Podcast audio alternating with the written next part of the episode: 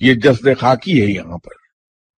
یہ ایک پتلا ہے انسان کے، جسے ہم جسم کہتے ہیں۔ اسی طرح کا ایک جسم اوپر موجود ہے، جسے ہم جسم مثالی کہتے ہیں یا روحانی جسم کہہ لیجیے اس میں تو جب ہم اپنے بنیادی عناصر سے مطابقت رکھتا ہوا کوئی لفظ پڑھتے ہیں، اس کا ذکر کرتے ہیں، تو ہماری روح یا دوسرے لفظوں میں ہمارا جسم مثالی یا روحانی جسم، وہ پھلتا پھولتا ہے، طاقتور ہوتا ہے صحت مند ہوتا ہے۔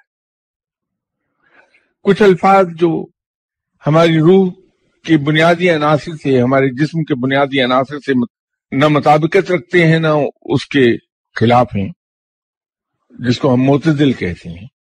تو اس سے وہ کوئی ایسا فائدہ نہیں پیدا ہوتا جس سے ہم روحانیت حاصل کر جائیں، ثواب ملتا ہے۔ کیونکہ اللہ کے نام مبارک کا ورد کریں یا ہم قرآن پاک پڑھیں، سب کا ثواب ہے۔ وہ ثواب تو ہر حال میں ملے گا انسان کو۔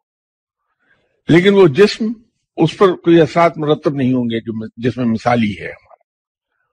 اور اگر کہیں ایسے الفاظ پڑھنے شروع کر دیے ہم نے جو مطابقت نہیں رکھتے، تو ہماری روح یا ہمارا جسم مثالی مجروح ہوتا رہے گا۔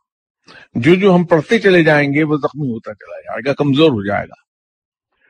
اور ہماری روح کی پرواز اتنی کم ہوتی چلی جائے گی۔